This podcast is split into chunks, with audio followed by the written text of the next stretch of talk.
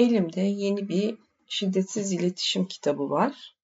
Sarah Payton'ın Benliğinizin Yoldaşlığı. Ee, aslında son dönemde bir sürü kitap aldım şiddetsiz iletişimle ilgili. Aktif Umut'tan o küçük eğitim kitaplarına kadar şiddetsiz iletişim kitaplarının web sayfası var. Ee, oradan bütün kitaplarını görmek mümkün. Bu dönem demek ki artık e, Sarah Payton'ın zamanı gelmiş dedim ve başlıyorum. Benliğinizin yoldaşlığının arka sayfasıyla. Arka kapak yazısıyla. Sarah Payton, sertifikalı bir şiddetsiz iletişim eğitmeni ve deneyimli bir aile dizimi uygulayıcısıdır. Bu kavramlar size tanıdık geliyorsa elinizdeki kitabın nasıl derin ve iyileştirici bir şifadan söz ettiğini tahmin edersiniz. Onları henüz duymadıysanız daha da heyecan verici kendimizle ve çevremizdeki insanlarla konuştuğumuz dili değiştirmenin ne büyülü bir etki yarattığına ilk kez tanık olacaksınız. İnsanın şifa için ihtiyaç duyduğu her şeye parantez beynimiz ve bedenimizin gerçek potansiyeli aslında sahip olduğunu birçok kez duydunuz. Bu kitap nörobiyoloji araştırmaları ve sinir sistemi ile ilgili güncel bilgiler ışığında size nelere sahip olduğunuzu ve bunları nasıl kullanabileceğinizi daha yakından gösterecek. Her bölümün sonundaki rehberli meditasyon ve alıştırmalar ise öğrendiklerinizi hemen uygulamak ve değişimi görmek için harika birer fırsat. Kitaptan bir alıntı var. Beyninizi iç sesinizi dönüştürmek üzere benimle bir öğrenme yolculuğuna davet etmek için bir araya getirebildiğim en iyi sözcükleri okuyorsunuz.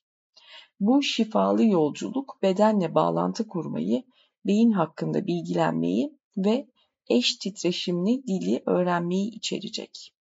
Eş titreşimli dil insanlara anlaşılıyor olma hissi veren dildir eş titreşimli dil insanlara anlaşılıyor olma hissi veren dildir. Hissi bir tonu vardır. İlişkiler, paylaşılan anılar, tanıma ve kabule ilişkindir. Bu tarz bir dil duyguları, hayalleri, özlemleri ve ihtiyaçları merak etmeyi ve onları adlandırmayı, bedensel duyumları, canlı metaforları, görsel imgelemleri ve şiirselliği içerir. Hadi bakalım çok keyifli görünüyor. Şimdi çeviren Ülke Koyuncu Pingala yayın evi basmış kitabı. Bonnie Badenoch'un ön sözüyle şifa için beyninizi harekete geçirecek meditasyon ve alıştırmalar alt başlığı. Kaç bölüm varmış? 14 bölüm varmış kitapta. Birinci bölüm kendimizle konuşma şeklimiz varsayılan durum şebekesi. İkinci bölüm duygusal dengeyi korumak, sağlıklı öz düzenleme. Üçüncü bölüm kendine dönük öz sevecenliği geliştirmek, eş titreşimli öz tanıkla tanışmak. Dördüncü bölüm iç eleştirmeni ehlileştirmek, katkıda bulunma çabasını duymak. Beşinci bölüm kaygıyı yatıştırmak, güvene doğru yol almak. Altıncı bölüm eş titreşimle zaman yolculuğu, eski yaraları iyileştirmek. Yedinci bölüm öfkenin yaratıcı ve koruyucu armağanlarına sahip çıkmak. Sekizinci bölüm eski korkuları yenmek. Dokuzuncu bölüm kopuştan bütünleşikliğe dönmek. Onuncu bölüm bağlanma, refakat ediliyor olmanın beyin üzerindeki etkisi. 11. bölüm öz nefret ve düzensiz bağlanmayı şifalandırmak. 12. bölüm depresyonu nazikçe şifalandırmak. 13. bölüm bağımlılık ve zorlanımları geride bırakmak, kendine yönelik anlayış ve eş titreşimin katkıları. 14. bölüm neşe, topluluk ve dış dünyadaki sesimiz. Eş titreşimli öz tanığımızı başkalarına sunmak. Bölümler bu kadar ve toplam 300 küsur sayfa kitap. En sondaki kaynakça, dipnot vesaire onları geçtiğimde sona ulaşmaya çalışıyorum. Evet 300 sayfa yaklaşık. Meditasyonların listesi var. Kaç tane? Evet her bölümde 14 tane meditasyon var. İlki nefesmiş, ikincisi tek bir hücre, üçüncüsü eş titreşimli öz tanığı bulmak. Bunu geçiyorum. Bunları okumak çok bir şey ifade etmeyecek şu etapta. Kitabın doğuş hikayesi ve teşekkürlerle başlıyor. Eş titreşimli sözcüklerin duygusal acıya getirdiği şifa ile kişiler arası nörobiyoloji alanıyla bağlantılı olarak beyin konusunda derinleşen kavrayışımızı bir araya getirmekle geçirdiğim 7 seneden sonra nefessiz kaldım tekrar. Eş titreşimli sözcüklerin duygusal acıya getirdiği şifa ile kişiler arası nörobiyoloji alanıyla bağlantılı olarak beyin konusunda derinleşen kavrayışımızı bir araya getirmekle geçirdiğim 7 seneden sonra 2012 Ağustos'unda 3 kadın bana gelerek Sara bir kitap istiyoruz, bunu senin yazmanı istiyoruz ve bunu yapman için seni destekleyeceğiz dedi. Göğüs kafesimde bir çarpıntı, sevinç, dehşet ve acı karışımı bir his vardı. Yazarken kendimi o kadar yalnız hissediyordum ki bana bu kadar somut bir destek teklif edilmesine şaşırmıştım. Bu yedi yıllık yolculuğa başlayana kadar kafamın içi yaşamak için hiç de iyi bir yer olmamıştı. Bu yüzden yazma sürecinde kafamın içinde tek başıma vakit geçirecek olma fikri biraz korkutucuydu. Öğrettiğim şeyi yaşayabilecek kadar şifa bulmuş muydum? Yoksa kendimi amansızca eleştirecek ve her cümleyi didik didik ederek asla birinci paragrafın ötesine geçemeyecek miydim? Kitabın yazılması gerektiği konusunda arkadaşlarımla aynı fikirdeydim fakat ben bunu yapabilecek miydim? Ekiptekiler grup halinde ya da tek tek bana telefonla bağlanacaklarını, böylece yalnız başıma yazmak yerine yazacaklarımı onlara anlatacağımı, kendilerinin de notlar alacağını söylediler. Bu girişimimizi şefkat tohumlarının bir kişiden yeniden kök salacakları, çiçek açacakları ve yayılmayı sürdürecekleri bir başkasına geçişinden esinlenerek Kara Hindiba Projesi, Dandelion Project olarak adlandırdılar. Kara Hindiba Projesi. Bu girişimimizi şefkat tohumlarının bir kişiden yeniden kök salacakları, çiçek açacakları ve yayılmayı sürdürecekleri bir başkasına geçişinden esinlenerek bu ismi vermişler. Devam. Söz konusu üç kadın tüm bu fikrin öncüsü olan ve proje yönetme becerileriyle bir kitabın inanılmaz boğuculuktaki yükünü başa çıkılabilir parçalara ve bölümlere indirgememizi sağlayan Tamira Freeman, elinizdeki konuyu kadınlar hapishanesinde benimle birlikte öğreterek son 6 yılda bu yolculukta benimle seyahat etmiş olan ekibin ikinci üyesi Deb Solheim, sıcak ve samimi bir topluluk oluşturma ve onu yaşatma becerisiyle bu konuyu toplumun geneli için can verme konusunda destek ve cesaret kaynağı olan Mika Minava. Tekrar burası. Şimdi bu üç kadından bahsediyor. Bir tanesi Tamira Freeman. Tamira Freeman kimmiş? Tüm bu fikrin öncüsü olan ve proje yönetme becerileriyle bir kitabın inanılmaz boğuculuktaki yükünü başa çıkılabilir parçalara ve bölümlere indirgememizi sağlayan kişiymiş. İkinci kişi Deb Solheim. Elinizdeki konuyu Kadınlar Hapishanesi'nde benimle birlikte öğreterek son 6 yılda bu yolculukta benimle seyahat etmiş olan ekibin ikinci üyesiymiş. Üçüncü kişi Mika Minava. Sıcak ve samimi bir topluluk oluşturma ve onu yaşatma becerisiyle bu konuya toplumun geneli için can verme konusunda destek ve cesaret kaynağı olan üçüncü kişiymiş. Bu ekip işe koyulduğumuz andan itibaren her adımda sanki yürümeye yeni başlayan bir çocukmuşum gibi elimi tuttu.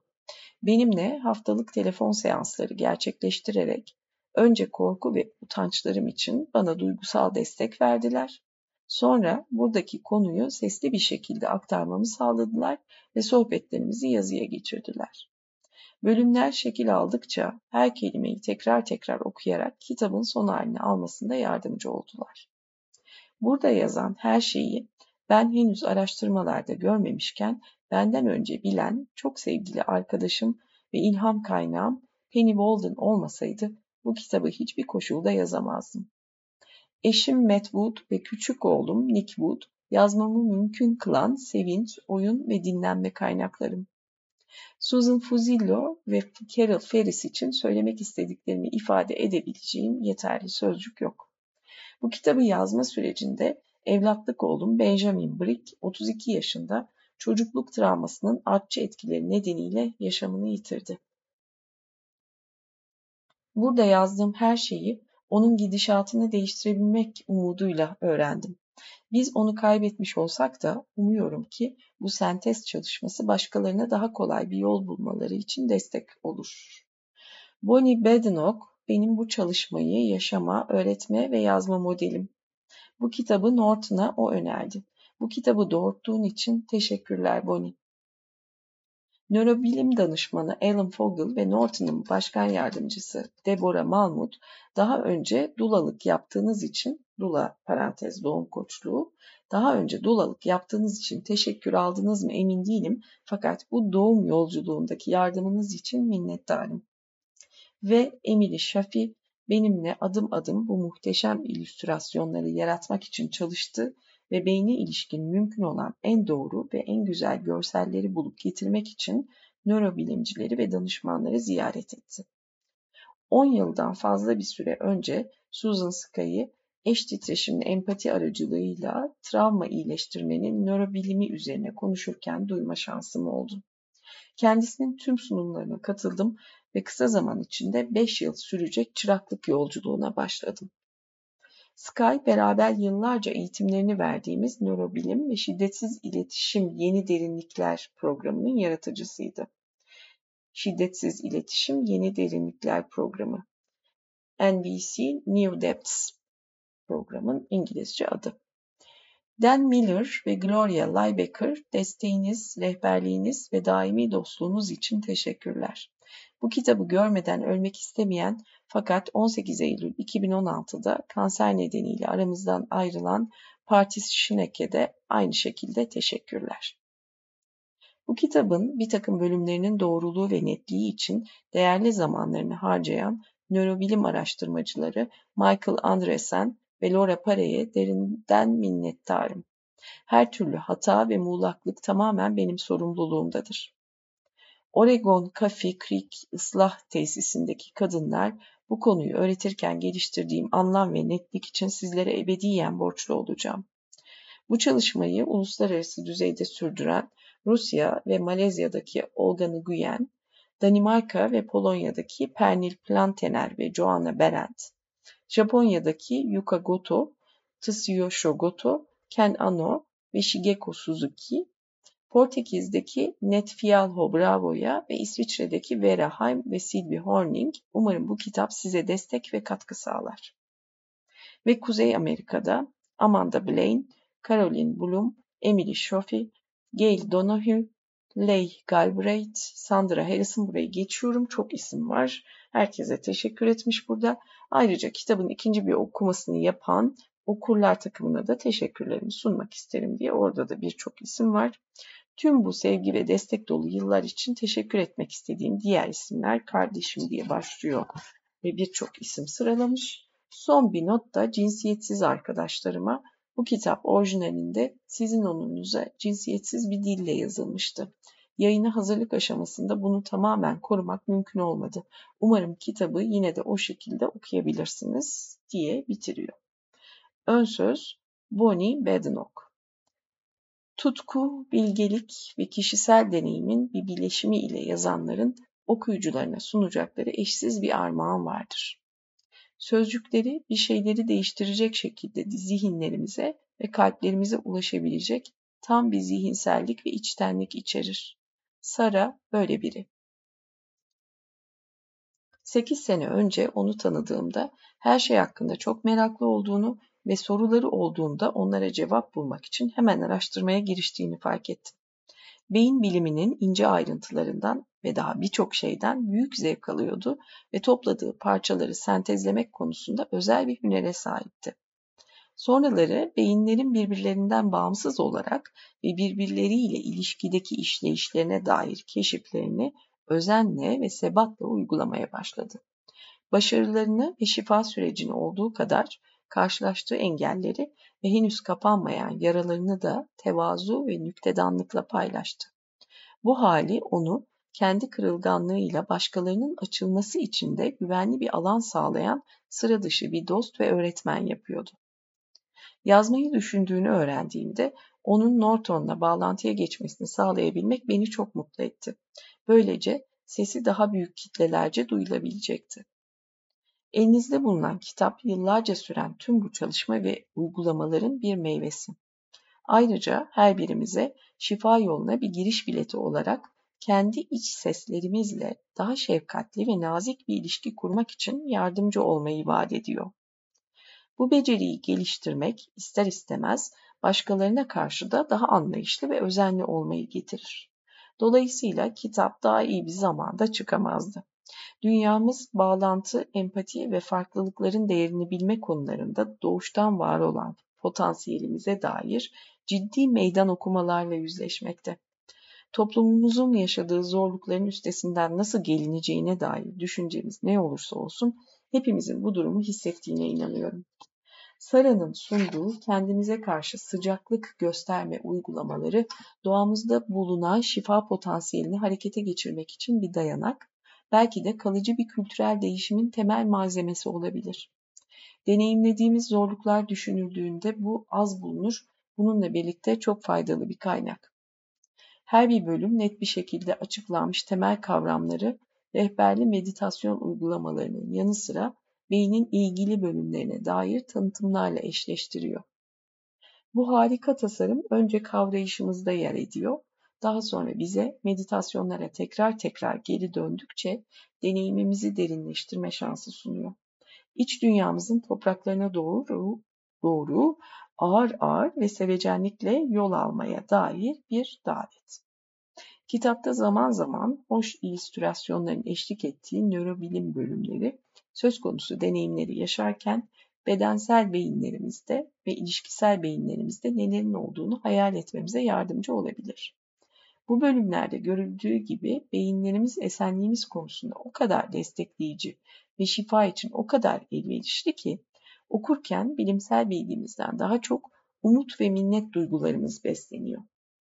Her bölümün birden fazla kez okunup, uygulanıp özümsenebileceğini düşünüyorum. Aslında bir sonraki bölüme geçmeden önce iç dünyamızın buna hazır olup olmadığını yoklamak iyi bir fikir olabilir. Her ne kadar okuma alışkanlığımız bu şekilde olmasa da kitabın hakkını verebilmek adına Sara'nın sunduğu her beceri için içimizin derinliklerini dinlemek kesinlikle doğru bir uygulama olacaktır. Bu kitap birçok şeyi kapsayan bazı ana fikirleri araştırıyor.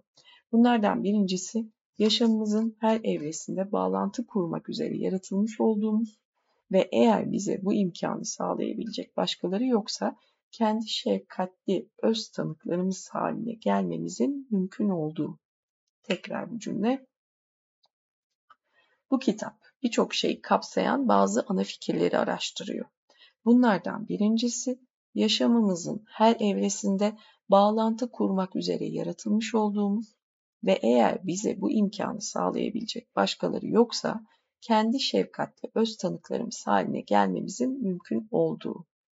Zihinlerimiz aynı anda hem bir deneyimi yaşayıp hem de o deneyime sevecenlikle eşlik etme becerisine sahip. Bu hiç kimseyi bir refakatçisi olmadığı için şifadan mahrum bırakmayacak şekilde geliştirilebilir bir beceri. Yine de Sara'nın şefkat dolu sözcükleri aracılığıyla bu yolculukta eş titreşim yeteneğine sahip harika bir yol arkadaşı olduğunu söylemeden geçemeyeceğim. Yolculuğumuzu kolaylaştırma potansiyeline sahip ikinci ilke ise her sesin ne kadar rahatsız edici olursa olsun yardım etme niyeti olduğu gerçeği. Tek başına bu farkındalık bile sevdiğimiz ya da en azından hoş gördüğümüz yönlerimizle nefret ettiğimiz ve kurtulmak istediğimiz yönlerimiz arasında içimizde sürüp giden savaşı sakinleştirmeye başlayacaktır. İstisnasız her parçamızın değerli olma olasılığına kendimizi açmak muazzam bir dönüşümün kapısını aralar. Sara'nın bu istenmeyen parçalara güçlü ve şefkatli bağlılığı bizim de bu parçalarımıza karşı yumuşamaya başlamamız ve açılmamız için değerli bir yüreklendirmedir. Üçüncü mesaj, şifanın kendi mantık ve zamanlaması içinde aşamalı ve gerçekleştirilebilir bir süreç oldu. Sara kitapta daha kolay erişilebilir ve dayanılabilir içsel yolculuklardan çoğumuz için daha zorlayıcı olabileceklere doğru ilerlemiş. Kendi kişisel deneyiminden ve başka yaralılarla çalıştığı onca yıldan doğan sevecen yaklaşımı her birimize kendi tempomuzu bulmamız, zorlandığımız yerlerde yargılarla değil şefkatle durabilmemiz, hatta engelleyemediğimiz yargılarımıza bile daha nazik bir biçimde yaklaşmamız için yer açıyor. Bu kadar geniş bir kabul alanı aşamalı bir açılma için hayli güzel bir ortam oluşturuyor. Bu kitabın her birimize daha fazla eş titreşime ve şefkate giden yolda en iyi şekilde eşlik edeceğine güveniyorum. İster farklı kulvarlardan şifacılar, öğretmenler, ebeveynler, kişiler arası nörobiyoloji bilgisi olan terapistler, ister sadece daha fazla içsel uyum bulmak isteyen insanlar olalım.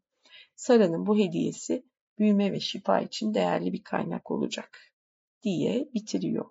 Ön sözü Bonnie Badenoch, Vancouver, Washington, Aralık 2016'ymış tarihinde. Ve ana isminin bir cümlesiyle başlıyor. Ve bir tomurcuğun içinde sımsıkı sarmalanmış halde kalma ihtimalinin çiçek açma ihtimalinden daha acı verici olduğu gün geldi. Tekrar. Ve bir tomurcuğun içinde sımsıkı sarmalanmış halde kalma ihtimalinin çiçek açma ihtimalinden daha acı verici olduğu gün geldi. Çok güzel. Giriş bölümüyle devam. İç sesiniz neye benziyor? Kafanızın içinde olan sadece sizin duyabileceğiniz ses soru işareti. Bir anlığına siz olmanın nasıl bir şey olduğunu fark etmek için durursanız, kendinize karşı belli bir yaklaşımınız olduğunu göreceksiniz. Kim olduğunuzdan hoşnut, tutkularınızın peşinden gitmekten ve yaptığınız katkılardan mutlu olabilirsiniz. Eğer durum buysa, muhtemelen bu kitabı başkalarına katkılarınızı daha da anlamlı kılabilmek için okuyorsunuz. Öte yandan insanlar kendileri hakkında hayal kırıklığı da hissediyor olabilir başarı, yetenek ya da saygınlık hasreti çekiyor olabilirler. Armağanlarını daha fazla tanıma ve ifade etme özlemi duyuyor olabilirler. Kendilerine kızgın olabilirler, depresif hissedebilirler ya da katlanabileceklerinden daha fazla keder içerisinde olabilirler. Bu kişiler için bir anlığına durmanın duygusal tonu o kadar bunaltıcı ve acılıdır ki ne pahasına olursa olsun düşünceleriyle baş başa kalmaktan kaçınırlar. Hatta sadece oturup düşünmek yerine daha önce engellemek için üzerine para vereceklerini söyledikleri bir elektrik şokunu almayı bile tercih edebilirler. Burada bir şey var. Bu dipnotlar nerede bir ona bakmam lazım. Aslında kaynakça var arkada ama çok detaylı tek tek okumam bunu çok mümkün olmayacak bu kaynakça tarafını geçiyorum. En sonda hani okuma tavsiyesi olan kitaplar var. Onları belki söyle okurum. Ee, ama tek tek kaynakça okumak zor. Devam. İnsanlar depresyon, utanç ya da onları ele geçirecek bir öfke tehdidi, tehdidiyle mücadele ederken tekrar insanlar depresyon, utanç ya da onları ele geçirecek bir öfke tehdidiyle mücadele ederken kendilerini beyinleriyle baş başa kalmaktan alıkoyacak kaçış teknikleri öğrenirler. Sürekli meşgul olma, bitmeyen soliter oyunları, telefon üzerinden devamlı sosyal medyayı takip etme, işkoliklik ya da kendileri olma hissini değiştirebilecek türlü bağımlılıklar. Kitap boyunca sunduğum yeni terimleri hem tanımlayacağım hem de okuyucular kitabın arkasındaki sözlük bölümünde onları bulabileceklerini bilsinler diye bu terimleri koyu renkle belirteceğim.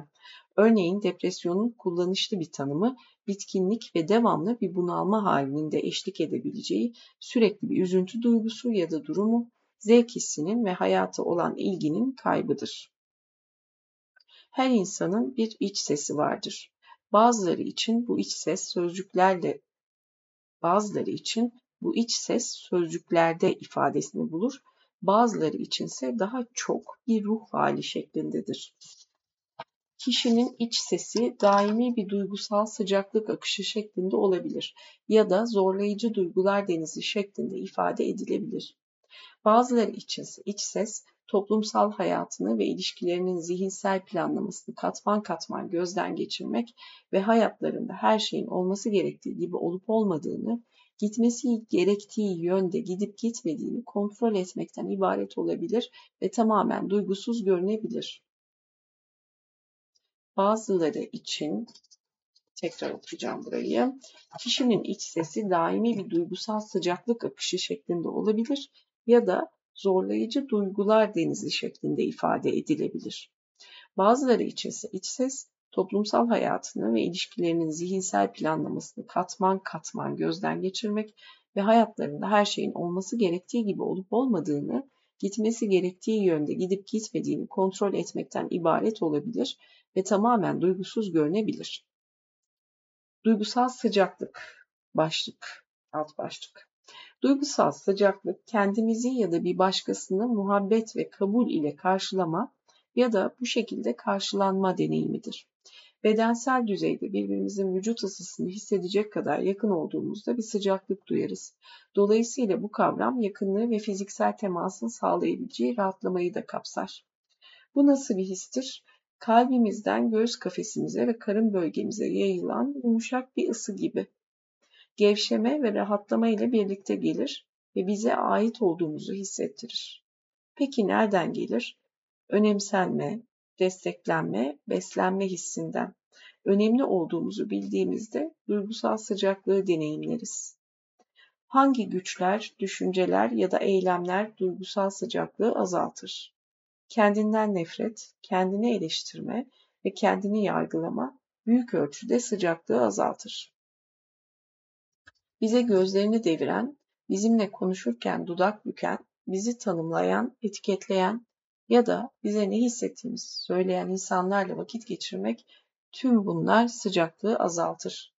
Kendimizden mükemmel olmayı beklemek sıcaklığı azaltır. Bize gözlerini deviren, bizimle konuşurken dudak büken, bizi tanımlayan, etiketleyen ya da bize ne hissettiğimizi söyleyen insanlarla vakit geçirmek Tüm bunlar sıcaklığı azaltır. Kendimizden mükemmel olmayı beklemek sıcaklığı azaltır. Duygusal sıcaklık nasıl beslenebilir? Neyin bize iyi hissettirdiğini ve bizim için iyi olduğunu bularak. Duygusal sıcaklık nasıl beslenir? Neyin bize iyi hissettirdiğini ve bizim için iyi olduğunu bularak. İyi hissettiren ve rahatlatan dokunuşlar sıcaklığı besleyebilir. Eş titreşim, sıcaklık tohumları ekerek onların güçlü ve sağlam bir şekilde büyümelerini sağlar. Besleyici ve lezzetli yiyeceklerin paylaşıldığı ve insanların birlikte güldükleri toplaşmalar sıcaklığı besleyebilir.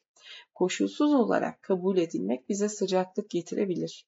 Seviliyor olma sürprizi sıcaklığı besler. İç ses sıklıkla duygudan tamamen yoksun görünür ve tonu ne olursa olsun iyi, kötü ve çirkin hakkında kim olduğumuz, ne yaptığımız, neyi unutmuş olduğumuz hakkında hayatımızdaki diğer insanların ne yapmış, ne yapmamış ve ne yapacak oldukları hakkında sonsuz bir gevezelik nehri olarak akma eğilimi gösterir. İnanmıyor musunuz? Birkaç dakikalığını okumayı bırakın ve ne olduğunu görün. Bu sözcüklerin havaya kaldırdığı düşünceler durulana kadar bekleyin. Beynimiz bilinçli bir şekilde bir şeyle ilgilenmekle meşgul olmadığında kafamızın içinde otomatik olarak akmaya başlayan örüntü iç sesimizdir.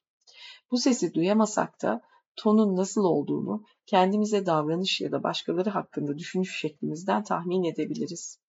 Eğer bizim için önemli olan insanlar ebeveynler, büyük anne ve babalar, öğretmenler, hatta sevecen bir komşu tarafından tanınma ve sevinçle karşılanma deneyimlerimiz olmuşsa, düşüncelerimizin tonu yumuşak ve nazik olur. Öte yandan insanların başka türlü hayat deneyimleri varsa, örneğin onları ıslah etmek isteyen ve onlarla sadece onları daha iyi yapmak için konuşan, onların duyulmasını değil sadece görünmesini isteyen yorgun veya çeşitli meşguliyetlerle çevrelenmiş, onları görmekten bile bunalan ebeveyn ya da eşleri olduysa, o zaman böyle kişilerin iç sesleri kulağa çok daha farklı gelecektir. Çoğu insan için bu iç ses merhametsizce olumsuz ve hatta gaddar olabilir. Yine de iyi haberlerim var. İç sesinizi duyabilir, anlayabilir ve size davranış biçiminden hoşlanmıyorsanız onu dönüştürebilirsiniz. İnsanlar genelde bu sayfalarda teşvik edilen kendine şefkat ve anlayışı özümsedikçe kendilerini sürekli meşgul kılarak 7-24 televizyonu, bilgisayarlarını, akıllı telefonlarını açık tutarak kendilerini rahatlatan yiyecekleri yiyerek ya da bir iki kadeh içerek dikkatlerini başka yöne çevirmeyi bırakırlar. Bunun yerine başka bir olasılık filizlenir. Başka türlü davranabilme ihtimalini yavaş yavaş büyütmeye dair bir umut yeşerir. İç sesleri daha sakin ve destekleyici oldukça insanlar kendilerini sevmeye başlarlar. Resme eş titreşim dediğimiz şey de girdiğinde ise bu süreç kaçınılmaz biçimde gerçekleşir. Eş titreşim bir başka varlığın bizi tamamen anladığını, duygusal sıcaklık ve cömertlikle karşıladığını hissetme deneyimidir.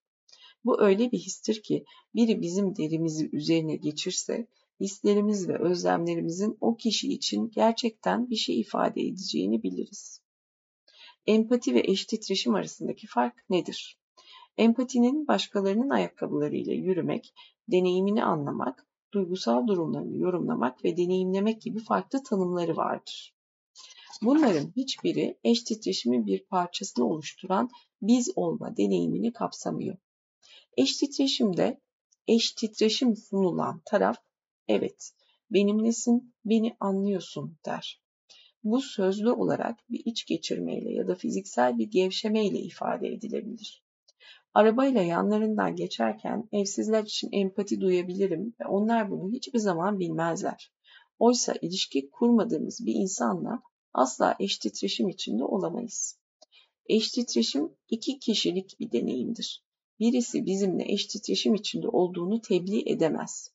Birinin mevcudiyetinin ya da sözlerinin eş titreşim hissettirip hissettirmediğini söyleyecek kişi sadece eş titreşim sunulan taraftır. Şöyle düşünüyor olabilirsiniz. Eğer daha iyi hissetmem iki kişi arasında gerçekleşecek bir şeye bağlıysa ayvayı yedim. Kimsem yok. Bu dünyada tek başımayım. Elinizdeki kitabı yazma sebebim bu. İnsanlara kendilerine eşlik etmeyi, kendilerinin yol arkadaşı olmayı öğrenmek için bir yol önermek. Kitabın ismi bu yüzden benliğinizin yoldaşlığı. Kendinizle eş titreşim içinde olabilmek için iki farklı parçanızın farkına varmanız gerekiyor. Duygusal benliğiniz ve eş titreşimli benliğiniz. Duygusal benliğiniz onunla eş titreşim içinde olmaya çalışan eş titreşimli benliğinize başarılı olup olmadığını söyleyebilecek tarafınız. Bu hala iki kişilik bir deneyim fakat bu iki kişi sizin içinizde. Şimdi burada maddeler var. Tek tek bullet pointler. Bazen üzgün hissediyorsanız ve şifanın elinizde olduğuna dair umuda ihtiyacınız varsa bu kitap sizin için. Eski örüntülere bakıp olumlu değişikliğin özlemini duyuyorsanız bu kitap sizin için. Zaman zaman titrek bir zemin üzerinde olduğunuz hissine kapılıp ayaklarınızın altında daha sağlam bir temel istiyorsanız bu kitap sizin için. Herhangi bir zamanda kaygılı hissediyor ve sakinlik istiyorsanız bu kitap sizin için. Zaman zaman afallamış hissediyor ve insan ırkını sevebilmek istiyorsanız bu kitap sizin için. Depresif hissediyor ve devam edebilmek için bir neden arıyorsanız bu kitap sizin için. Zaman zaman özünüz itibarıyla tas tamam olduğunuza dair bir parça umuda ihtiyacınız oluyorsa bu kitap sizin için. Ayrıca beyin hakkında bir şeyler öğrenmeyi seviyorsanız bu kitap sizin için. Beyninizi iç sesinize dönüştürmek üzere benimle bir öğrenme yolculuğuna davet etmek için bir araya getirebildiğim en iyi sözcükleri okuyorsunuz. Bu şifalı yolculuk bedenle bağlantı kurmayı, beyin hakkında bilgilenmeyi ve eş titreşimli dili öğrenmeyi içerecek. Eş titreşimli dil insanlara anlaşılıyor olma hissi veren dildir. Hissi bir tonu vardır ilişkilere, paylaşılan anılara, tanıma ve kabule ilişkindir. Bu tarz bir dil, duyguları, hayalleri, özlemleri ve ihtiyaçları merak etmeyi, ve onları adlandırmayı, bedensel duyumları, canlı metaforları, görsel imgelemleri ve şiirselliği içerir. Eş titreşim, burada bir başlık var. Eş titreşim becerisi 0.1, 2 nokta üst üste. Eş titreşim becerisi nedir? İnsanlar dili bağlantı kurmak ya da kendilerini diğerlerinden ayırmak ve insanları uzaklaştırmak için kullanır. Eş titreşimli sözcükler bizi kendimizle veya başkalarıyla buluşturur. Öte yandan sözcükler eleştirel, yargılayıcı ve nesneleştirici olduklarında beyinde bir yarılma yaratır ve izleklerinde akacak sıcaklığı engeller. Bir kişinin nasıl konuştuğu önemlidir. Çünkü düşüncelerinin tutarlı olup olmadığını, bütünlük içerisinden konuşup konuşmadığını, beynini nasıl kullandığını, kendine ve başkalarına yönelik en derinlerdeki tutumlarını gözler önüne serer. İnsanların kendileriyle konuşma tarzları uzun vadede kendileri için destekleyici olabilir ve esenliğe erişmelerine hizmet edebilir. Aynı şekilde strese girmelerine ve güçsüzleşmelerine de yol açabilir. İnsanlar kendileriyle konuşma şekillerini değiştirdiklerinde beyinlerinin işleyişlerini de değiştirebilirler. Kendine duygusal sıcaklık göstermenin ilk adımı dildir. Biz de bu kitap boyunca dili beynin bütünleşikliğini destekleyecek şekilde kullanma yollarına dair bir anlayış inşa ediyor olacağız. Bu yollar eş titreşim becerileri olarak adlandırılabilir. İnsanlar kendilerini karşılaştırmayı eleştirmeyi bıraktıklarında kendilerine özen göstermenin yolunu açan daha sıcak ve samimi bir öz anlayışına doğru hareket ettiklerinde aynı zamanda beyin sağlığına doğru da ilerlemiş olurlar. Kitap boyunca her bir bölüm eş titreşimli dilin beyni nasıl değiştirdiğini rehberli meditasyonlar ve empati aracılığıyla deneyimleme şansı sunacak. Bunların ardındansa tüm beden beynin nasıl çalıştığına dair kendinizi tanımanızı ve kendinize şefkat göstermenizi destekleyecek bilgiler edineceksiniz. Davranışlarımızın gerçekten anlamlı olduğunu ve kendimizi yermeye yönelik eski alışkanlıklarımızın beynimizin bizi gözetmek için elinden gelenin en iyisini yapma çabasından ibaret olduğunu fark ettiğimizde karşımızdaki tablo yumuşar. Beyinlerimiz hakkında yeni şeyler öğrendikçe kendimizi daha açık bir kalp ve müsamaha ile görmemize izin verecek yeni bağlantılar oluştururuz. Başkalarına nasıl bağlı olduğumuzu, diğer insanların beyinlerinin ve davranışlarının üzerimizdeki etkisini ve geçmiş nesillerin beyinlerinin bizim düşünme ve hissetme örüntülerimizdeki izlerini dikkate aldığımızda kim olduğumuza dair resim genişler ve karmaşıklaşır. İçimizde insanlar ve davranışları hakkında hayatı her alanda daha zengin ve ilginç kılan canlı ve sıcacık bir merak yeşerir. Bu yüzden siz okurken ben beyinlerinizden bir şeyleri yeni bir şekilde birbirleriyle ilişkilendirmelerini rica edeceğim. Bunun bir örneği şu anda gerçekleşiyor. Sizi kendinize dair algınızı düşünmeye ve aynı anda kendinize karşı sevgi, merak ve kabul hissetmeye davet ediyorum. Daha önce sizden hiç kendinize duygusal sıcaklıkla bakmanız istenmemiş olabilir. Beyinlerimiz sürekli yaşadığımız deneyimler karşısında büyüyor ve değişiyor. Dikkatimizi bir kendimiz hakkında nasıl hissettiğimize, iki kendimizi nezaketle anlayabilme becerimize yönelttiğimizde birdenbire kendimize eşlik etmenin yeni bir yolunu geliştirmeye başlarız. Bu kitabın özü budur. Ben size yazdıklarım aracılığıyla bu fikirleri sundukça ve siz onları okuyarak özümsedikçe beyninizi içinde yaşanması daha iyi bir yer olmak üzere değişmeye davet ediyor olacağız. Beyne ve eş titreşimli iletişimin temellerine dair bu yolculukta sizi mümkün olduğu kadar bedensel duyumlarınızı ve duygusal tepkilerinizi fark etmeye çağıracağım. Kendinize hem fiziksel hem de duygusal olarak daha fazla hissetme izni verdiğinizde ve en derin özlemlerinizle duygularınız arasındaki bağlantıları görmeye başladığınızda daha fazla değişim mümkün olacak. Elinizdeki kitap sizi burada aktarılanları kendi öğrenme süreciniz kılmaya ve hayat hikayenize yeni gözlerle bakmaya davet ediyor. İnanıyor olabileceğinizin aksine bugüne kadar yaşadığınız hikaye ile tanımlanmış ve sınırlanmış değilsiniz. Bir taşın içine sıkışmış ya da buzun içinde donmuş değilsiniz. Kendinizi suçlama tarihinizi keşfettiğinizde ve donmuş duygusal travmalarınızı parantez etrafınızda olup bitenin çok zor, çok korkutucu ya da beyin bedeniniz için katlanılamayacak kadar acı verici. Dolayısıyla tüm benliğinizle o deneyimde kalmanız sizin için imkansız olduğu zamanlar parantezi kapıyor çözdüğünüzde kendinizi suçlama tarihinizi keşfettiğinizde ve donmuş duygusal travmalarınızı çözdüğünüzde gerçek ve verimli hayat hikayenizin gerçekten ne olduğunu öğreneceksiniz. Sizi etkileyen tüm parçalar bir kez masaya serildiğinde bugüne kadar almış olduğunuz kararların her zaman bir anlamı olduğuna dair bir kavrayış inşa etmeye başlayacaksınız. Kendinize kaç kere aptalsın demiş olursanız olun ya da kaç kere yaptığınızdan pişman olmuş olursanız olun, donmanın ve kendini korumanın beyindeki etkilerini bir kez anladığınızda bugüne kadar her zaman yapabileceğiniz en iyi hamleyi yapmış olduğunuzu bileceksiniz. Şifaya doğru bu yolculukta bizler fiziksel olarak da beyinlerimizi değiştiriyoruz. Bir başlık, yeni bir başlık. Beyin kavramı 0.1 Nöroplastisite. Beynin değişme kapasitesi için bilimsel sözcük nöroplastisitedir. Uzun zaman boyunca bu sözcük bana bir şey ifade etmedi çünkü plastiği katı ve sabit bir şey olarak düşünüyordum. Oysa bu bağlamda plastik şekillendirilebilir olmayı ifade ediyor. Nöroplastik sözcüğü beynimizin temel hücreleri olan nöronların hayat tecrübemize cevaben büyüdükleri ve dönüştükleri ayrıca birbirleriyle ilişkilenme biçimlerinin de değiştiği anlamına geliyor.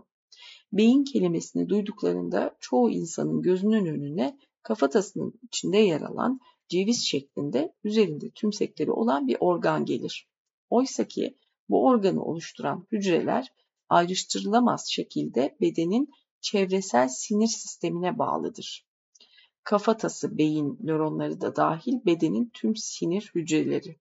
Kafatası beyin skull brain. Beyin beden brain body gibi İngilizcelerini de bu arada parantezlerde yazıyor. Onları da okuyacağım.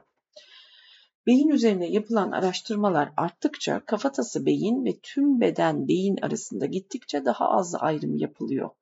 Kitapta sadece kafatasımızın içindeki beyinden bahsederken kafatası beyin ifadesini kullanacağım. Beyin sözcüğünü kullandığımda ise kafatası beyni de kapsayacak biçimde bedende işleyen tüm bir sinir sisteminden bahsediyor olacağım. Yine de bütün bir beden ve kafatası deyimin, deneyiminden bahsediyor olduğumu hatırlatmak için tüm bedendeki beyin, çevresel sinir sistemi, beden beyin terimlerini de sık sık kullanacağım. Kafatası beynin içi milyarlarca nöronla ve diğer destekleyici beyin hücreleriyle tıka basa dolu. Dış dünyadan tamamen farklı bir iç dünya, bu yüzden onu tanıdık çevremizden imgeler kullanarak tasvir etmek biraz zor. Fiziğin düzenli yasalarını takip etmek yerine daha çok kuantum uzayı gibi işliyor. Diğer taraftan bildik dünyadan imgeler insanlara yeni öğrenme süreçlerinde yönlerini bulmakta yardımcı olabilir. Bu yüzden hem mümkün olduğu kadar çok benzetme kullanmaya çalışacağım hem de benzetmelerin beynin karmaşıklığını ve temel ayrımlarını yansıtmakta yetersiz kaldıklarında bunu ifade edeceğim. Örneğin nöronlar birden çok dalları ve tek bir kökleriyle biraz ağaçlara benzer. Burada parantezlerle bunları açmış. Örneğin nöronlar birden çok dalları parantez dendrit olarak adlandırılan ve tek bir kökleriyle akson olarak adlandırılan biraz ağaçlara benzer. Hatta bazı bilim insanları onlardan ağaçlar olarak bahseder. Nöron, akson denilen tek bir kök ve dendrit denilen birçok dal. O yüzden de bazı bilim insanları ağaçlar diyorlar. Yine de ağaçlardan birçok açıdan farklıdırlar. Ağaçlar birbirleriyle yaprakları üzerinden gazlar ve kökleri üzerinden kimyasallarla iletişim kurarken nöronlar kendilerini yoğun beyin maddesi içinde dallardan köklere uzanacak biçimde her yöne her yöne doğru dizer ve neredeyse her zaman bir nöronun aksonundan başka birinin dendritine enerji ve bilgi aktaracak şekilde birbirlerine farklı mesajlar iletmek için çeşitli beyin kimyasallarını kullanır. Nöronlar aynı zamanda ağaçlardan çok daha duyarlı ve değişkendir. Bir ağaçta bir dal bir kez büyüdü mü kesilene ya da düşene kadar orada kalır. Aksine nöron dalları, dendritler tamamen beynimizi nasıl kullandığımıza bağlı olarak sürekli bir değişim durumu içerisindedir. Tüm insanlar, yetişkinler bile kafatası beyinlerinde her gün binlerce yeni nöron büyütür. Buna nörojenesis denir. Nörogenesis, nörojenesis. Bu yeni nöronlar bizim yeni bilgiyi tutmamıza ve öğrenmemize yardımcı olur. Fakat beynin öğrenmesinin ana yolu hali hazırda var olan nöronlar arasında bağlantılar oluşturmak ve onları güçlendirmektir.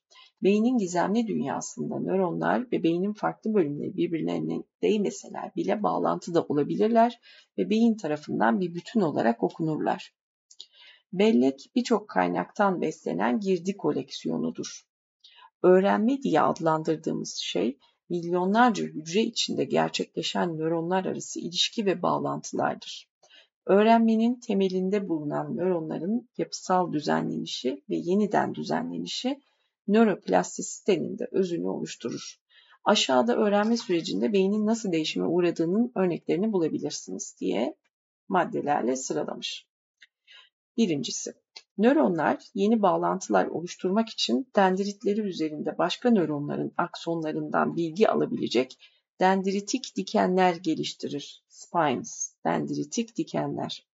Bazen bu öğrenme uzun zaman hatırlanır ve dikenler yerlerinde kalır, hatta kendileri dendritlere dönüşür. Bazen unutulurlar ve dikenler dolayısıyla da bağlantılar ortadan kalkar. Bu sürece nöronal yeniden şekillenme denir.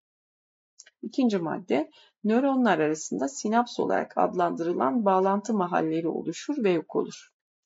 Üçüncü madde, sinapslar beyin kimyasallarını üretme ve alma şekillerini değiştirebilir. Örneğin metamfetamin, parantez uyarıcı ve halüsinasyon etkisi olan sentetik bir madde.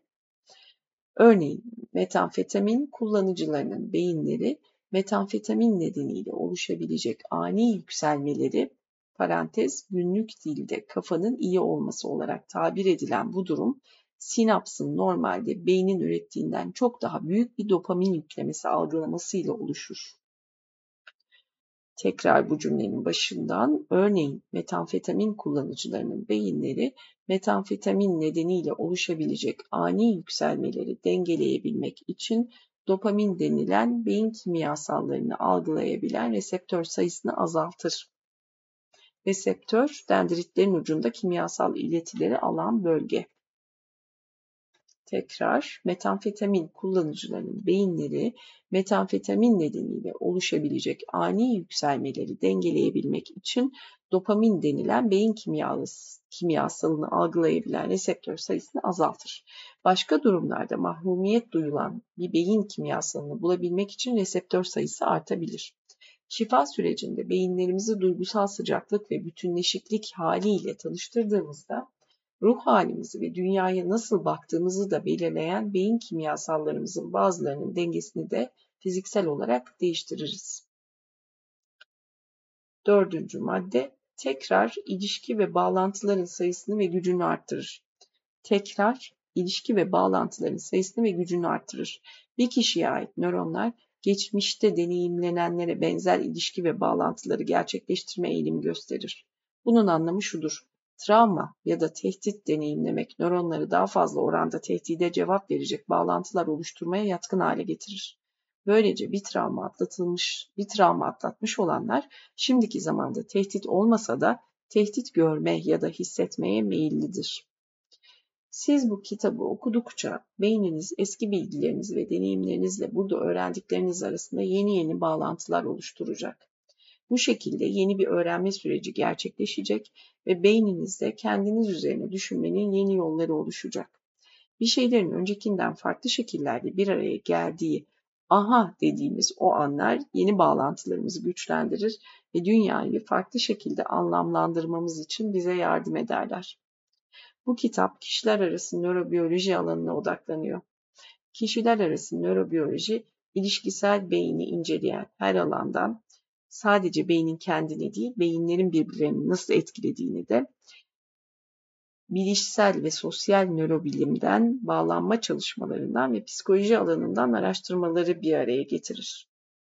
Kişisel, e, tekrar burası, kişiler arası nörobiyoloji, ilişkisel beyni inceleyen her alandan, bilişsel ve sosyal nörobilimden, bağlanma çalışmalarından ve psikoloji alanından araştırmaları bir araya getirir. Parantez, bu kavramın arkasındaki tüm düşünceler ana hatlarıyla kurucu editörü Daniel Siegel olan Norton Kişiler Arası Nörobiyoloji serisi altında bir dizi kitapla ortaya konmuştur. Norton Kişiler Arası Nörobiyoloji serisi.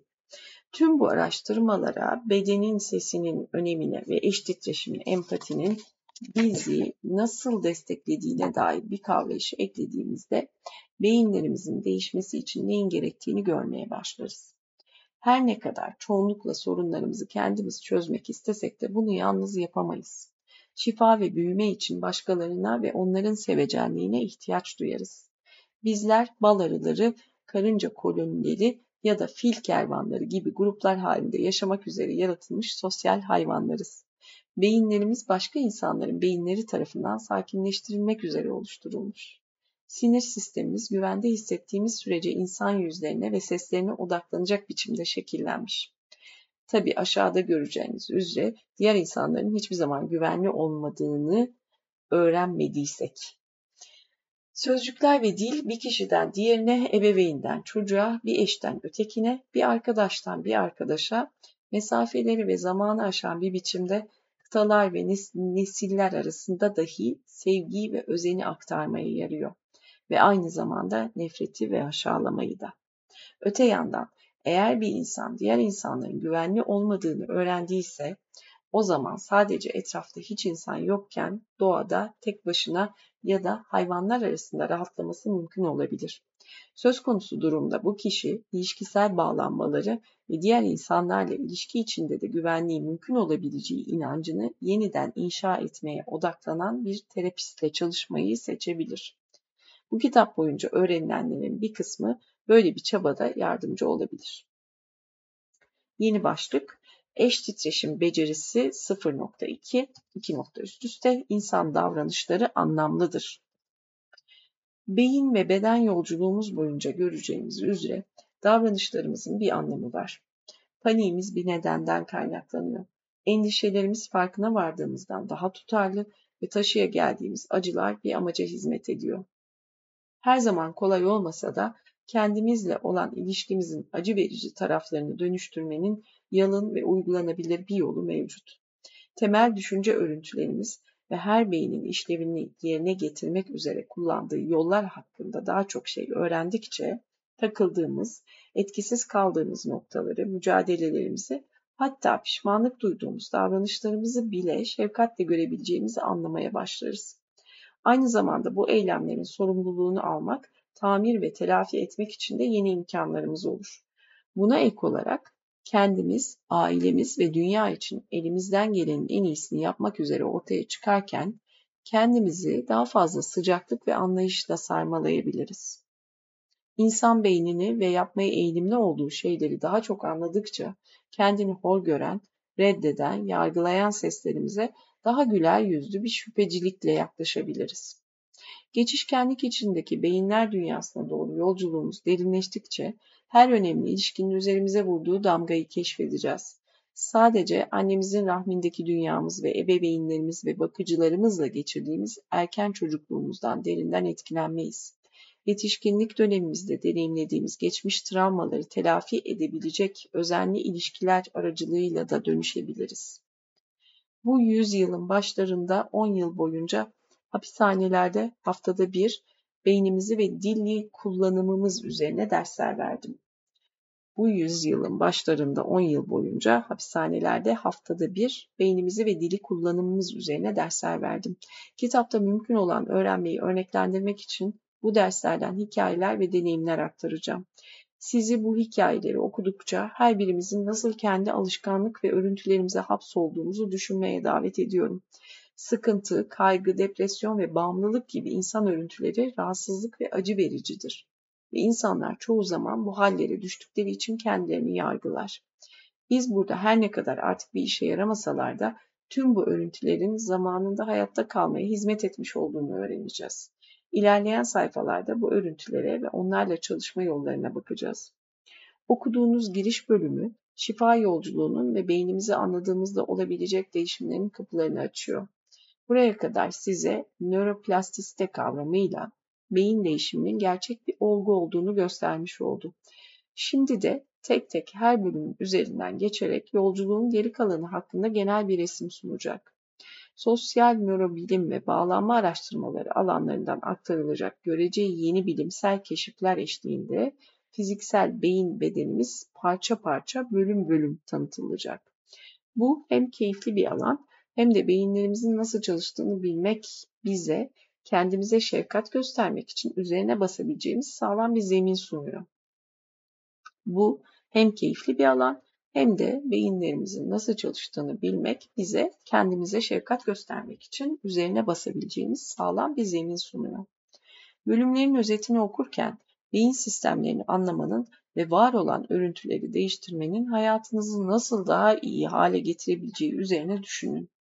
Kendimizi daha iyi tanımamızı, sevmemizi ve kendimize karşı daha sevecen olmamızı istiyorum. Burada bölümlerin özeti var galiba. Evet. Evet. Sonra evet bitiyor. Evet. Bölümlerin özeti. Birinci bölüm. Kendimizle konuşma şeklimiz varsayılan durum şebekesi.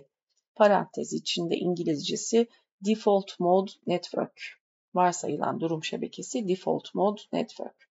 Bu bölüm insanlara kendilerinde bir sorun olduğuna dair inançları konusunda yardımcı olacaktır okuyucuya eş titreşim sürecinde kendine karşı sıcaklık göstermenin rolünü anlatır.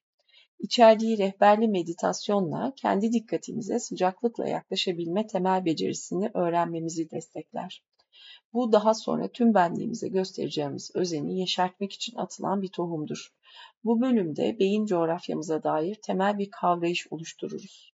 Ayrıca kendimizle ne şekilde konuştuğumuzu duyar varsayılan durum şebekemiz ya da kısaca VDŞ demiş. VDŞ'mizle tanışır ve böylece sıcaklığın bu ses tonunu nasıl değiştirebileceğini hayal etmeye başlarız. İkinci bölüm duygusal dengeyi korumak, sağlıklı öz düzenleme. Bu bölüm kendimize sıcaklıkla refakat etmenin ve kendimize sıcak davranmanın bize dengede kalma ve dayanıklı olma konusunda sağladığı faydaları anlatır. Bu bölüm kendimize sıcaklıkla refakat etmenin ve kendimize sıcak davranmanın bize dengede kalma ve dayanıklı olma konusunda sağladığı faydaları anlatır. Bizi dikkatimizi yönelttiğimiz sıcaklığı benliğimizin bir parçasına yöneltmek üzere genişletmeye davet eder. Uyumlanma, becerim, uyumlanma becerilerimizi geliştirmeye ve eş titreşimin nasıl ortaya çıktığını görmeye başlarız. Rehberli meditasyon söz konusu süreci sadece bir hücreyle çalışmaya başlayarak destekler. Bu bölümde duygularımızın nasıl düzenlendiğini öğreniriz. Amigdala ve prefrontal korteks ile tanışır ve ikisinin arasında sağlıklı bir ilişkiyi nasıl geliştirebileceğimizi öğreniriz. Üçüncü bölüm öz sevecenliği geliştirmek, eş titreşimli öz tanıkla tanışmak. Eş titreşimli resonating diye parantez içinde İngilizcesini yazmış. Resonating daha aslında Türkçedeki bu eş titreşimli beni biraz zorladı.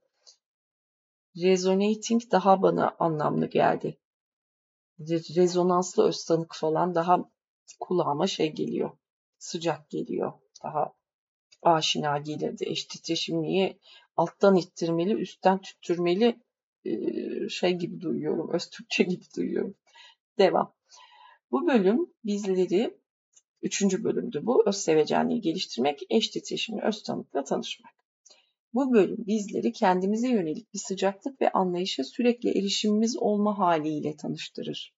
Bölümdeki rehberli meditasyon okuyucuları kendi öz tanıklıklarını keşfetmeye davet eder. Duyguları dair kelime dağarcığındaki nüansların önemi ortaya konur. Bu bölümde oksitosin, Jacques Panksepp, Jacques Panksepp'in özen devresi ve bunların öz düzenlemeye ilişkin sinirsel dokularla olan ilişkisi yer alır. Şu cümle ne kadar önemli. Bu bölüm bizleri kendimize yönelik bir sıcaklık ve anlayışa sürekli erişimimiz olma hali. Senin araç çantanda bu olacak ve sen buna sürekli erişebileceksin. Kendine karşı bir sıcaklık ve anlayışla bakma haline. Ne kadar e, umut verici, ne kadar tatlı bir yer. Devam. Dördüncü bölüm iç eleştirmeni ehlileştirmek, katkıda bulunma çabasını duymak. Bu bölümde öz eleştiri sesinin işlevini ve arzularını anlamaya başlarız. Aynı zamanda insanların neden kendilerine kayıtsız kaldıklarını ve acılarının önemli olmadığına inandıklarını keşfederiz. Bu bölüm bize büyük fikirlerin ya da özlemlerin önemini anlatır ve duygularla büyük fikirler arasındaki ilişkiyi araştırır. Bölümdeki rehberli meditasyon, iç eleştirmenimizle diyaloğa girmemiz için bize bir yaklaşım önerir. Bölümde sol ve sağ yarım kürelerin bizi destekleme girişimlerini anlama ve ayırt etmemize yardımcı olacak nörobilim araştırmaları da yer alır.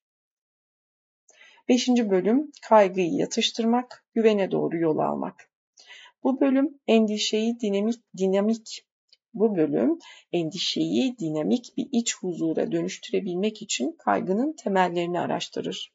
Bölümdeki rehberli meditasyon okuyucuların varoluşlarının en erken dönemiyle bağlantı kurmalarını ve hayata gelme deneyimlerine kabulle yaklaşmalarını sağlar. Okuyucu kendine empati sunabilme becerisini öğrenir. Bu bölümün nörobilimle ilgili kısmı Panksepp'in duygu devrelerinden kaygının yalnızlık ya da korku temelli olabileceğini öğrenmeyi ve anterior cingulate cortex'i kafatası beynin endişeye ilişkin hamster çarkı olarak değerlendirmeyi içerir. 6. bölüm eş titreşimle zaman yolculuğu eski yaraları iyileştirmek. Bu bölümde niye acı veren anıların bu kadar canlı olduğunu ve travmaların şifası için zor anları yaşamış olan geçmiş benliğimize doğru nasıl zaman yolculuğu yapabileceğimizi anlamaya başlarız. Eski anıların canlılığı şaşırtıcı biçimde daha hızlı şifa bulmamıza yardımcı olur. Bölümdeki rehberli meditasyon bu sürecin kişisel olarak deneyimlenmesini sağlar. Bölümün nörobilimle ilgili kısmı amigdalanın anıları saklama biçiminin zaman kaydı içermediğini, örtük ve açık belleği ve bunların travma sonrası stres bozukluğu için önemini içerir. 7. bölüm öfkenin yaratıcı ve koruyucu armağanlarına sahip çıkmak. Öfkenin armağanlarını, niye insanların öfkenin kötü olduğuna inanıyor olabileceklerini ve acıya ilişkin eski davranış örüntülerini nasıl sağlıklı ifade şekillerine dönüştürebileceğimizi anlamaya başlarız. Buraya kadar öğrendiklerimizi her çatışmada en az iki taraf olduğunu görmemize yardımcı olacak biçimde bir araya getiririz. Bu bölümdeki rehberli meditasyon, öfke anlarında bize ne olduğunu deşifre etmeye başlamamızı sağlar. Öfkenin yöneltildiği kişiler üzerindeki etkilerini ve ilişkileri iyileştirmek için bunların nasıl telafi edilebileceğini öğreniriz. Bu bölümde ilk kez sempatik aktivasyonla tanışır ve bedeninin savaş ya da kaç talimatlarımıza nasıl karşılık verdiğini görürüz. 8. bölüm eski korkuları yenmek. Bu bölüme kadar artık duygularımızın muazzamlığıyla çalışmaya başlayacak kadar yeterli anlayış ve dayanıklılık geliştirmiş oluruz. Bu bölümde korkunun sinir sistemimizi nasıl ele geçirebileceğine bakar ve dehşet haline yumuşaklıkla yaklaşırız. Rehberli meditasyonun yardımıyla kendimiz için süre giden herhangi bir korkudan azade olup rahatlayabileceğimiz güvenli bir yaratmayı araştırırız. Bu araştırma bize düzensiz bağlanmanın etkilerini bütünleştirmemiz konusunda yardımcı olur. Bu bölümdeki yeni nörobilim kavramı enterik sinir sistemi ya da bağırsak beyindir. 9.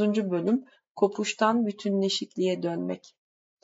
Bu bölümde utanç ve kopuş örüntülerini açığa çıkarır ve hassas bir nezaketi bütünleşik benliğimize dönmek için kullanmayı öğreniriz.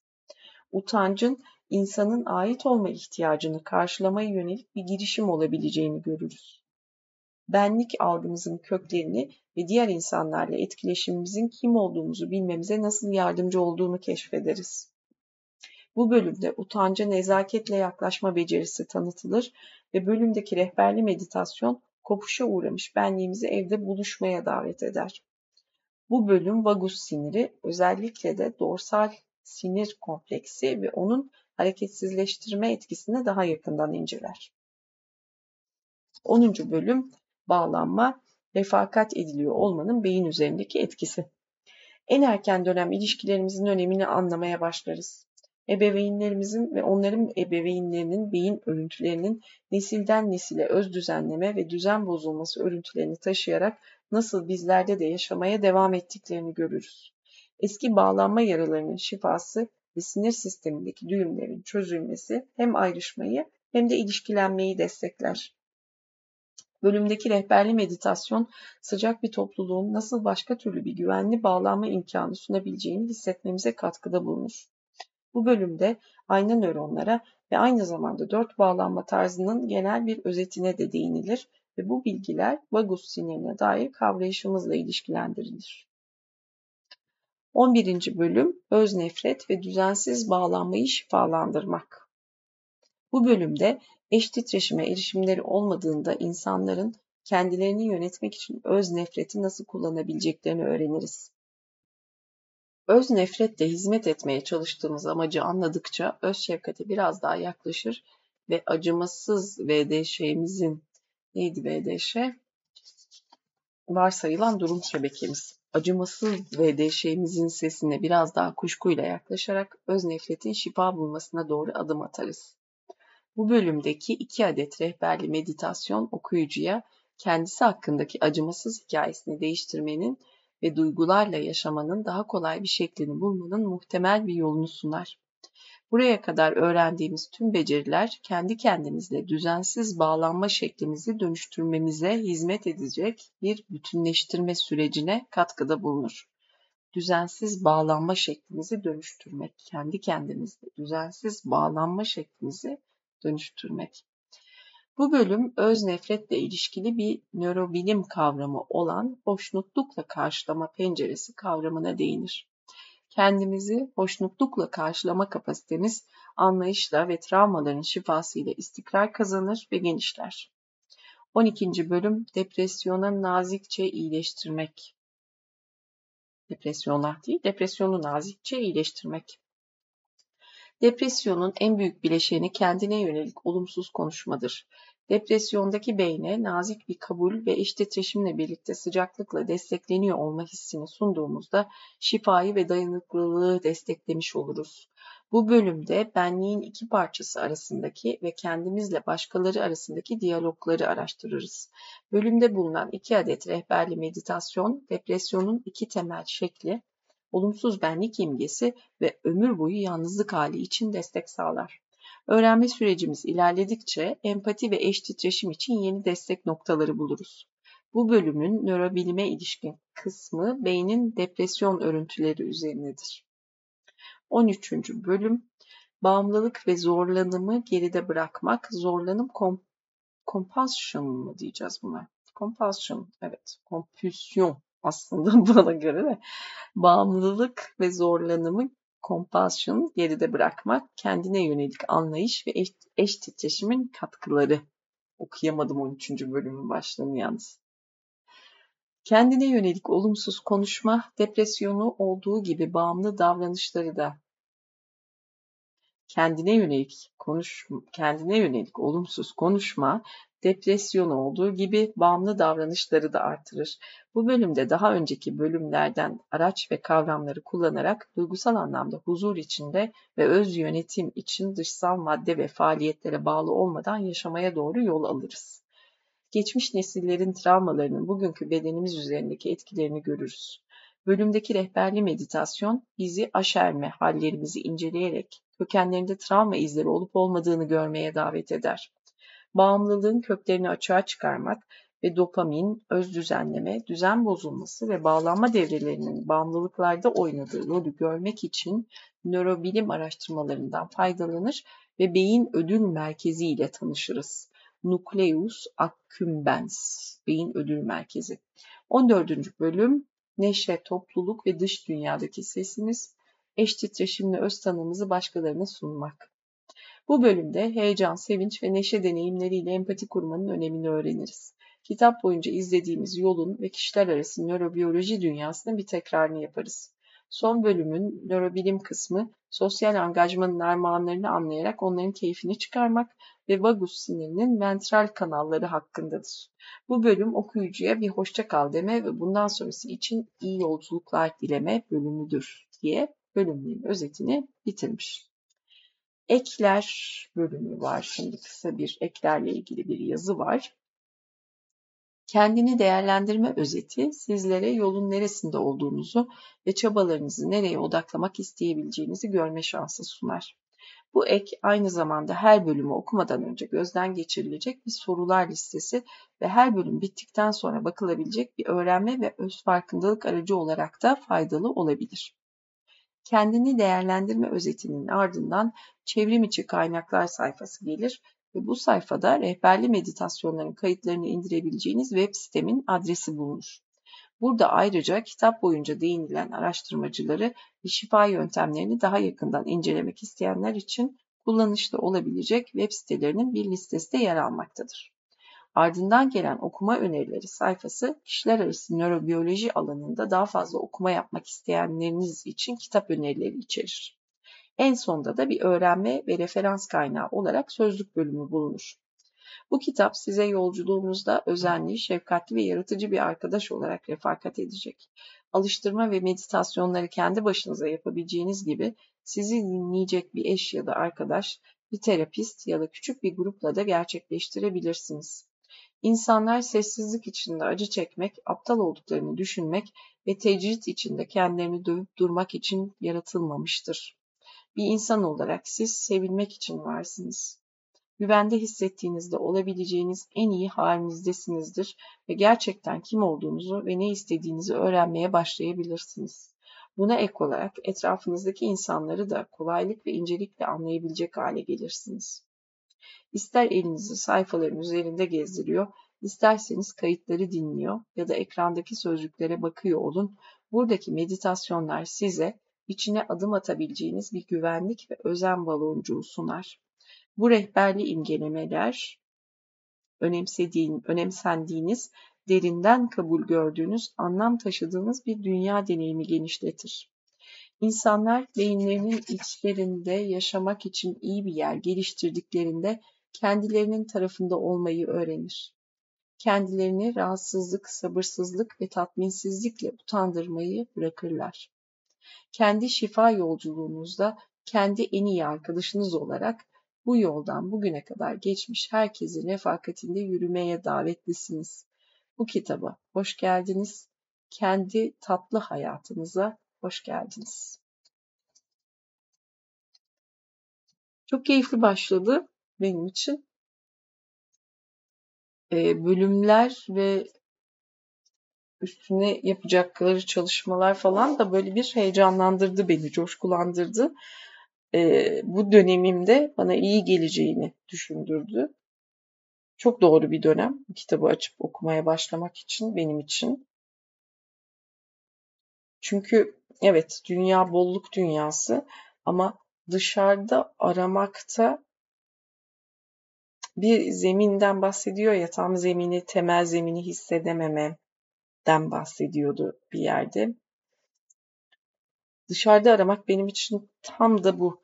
Bir eksiklik duygusu ya da bir denge eksikliği, zeminin tam da kendimden gelmemesi gibi bir tamamlanmamışlık, bir eksiklik duygusu o dışarıda aramak. Ama kendi içinde böyle bir balonun olursa, kendi içinde bu araca ulaşabiliyorsan zaten şefkatli, anlayışlı, işte o çakal dilinden zürafaya geçebiliyorsan kendi iç sesinde dışarıya karşı da zaten öyle davranıyorsun. Mesela birilerini yönetmek için sert davranıyorsan dönüp baktığında aslında kendine daha da sertini davranıyorsun. O aslında dışarıya şefkatli bile verdiğin şey. Kendini dövdüğün davranış biçimin o. Kendine davranış biçimin o. Alıştığın kalıp o ise, dövmekse örneğin dışarıyı da dövüyorsun. O zaman o bağlantıyı tam böyle tatlı tatlı anlattığı gibi o sıcaklık, neşe, uyum, ahenk, deneyim sonuçta. Deneyimi güzelleştirmek ya burada amaç. Dünyadaki kısa deneyimini nasıl daha zenginleştirebilirsin, daha tatlı hale getirebilirsin, daha güzelleştirebilirsin. Bağlantılarını nasıl daha duyumsayarak, hissederek keyifli halde yaşarsının bir aslında destekleyicisi buradaki yollar ve çok tatlı destekleyiciler. Çünkü bir yandan da e, nöroplastisiteden, beynin e, daha bilimden o taraftan da besleniyor. Orası da bana çok tatlı geldi. Şimdilik nokta olsun. Birinci bölümle başlayacak kitap. Bölüm bölüm herhalde 14 belki 14 kayıt yaparım ayrı ayrı bölüm bölüm yaparım dediği gibi. Şimdilik nokta.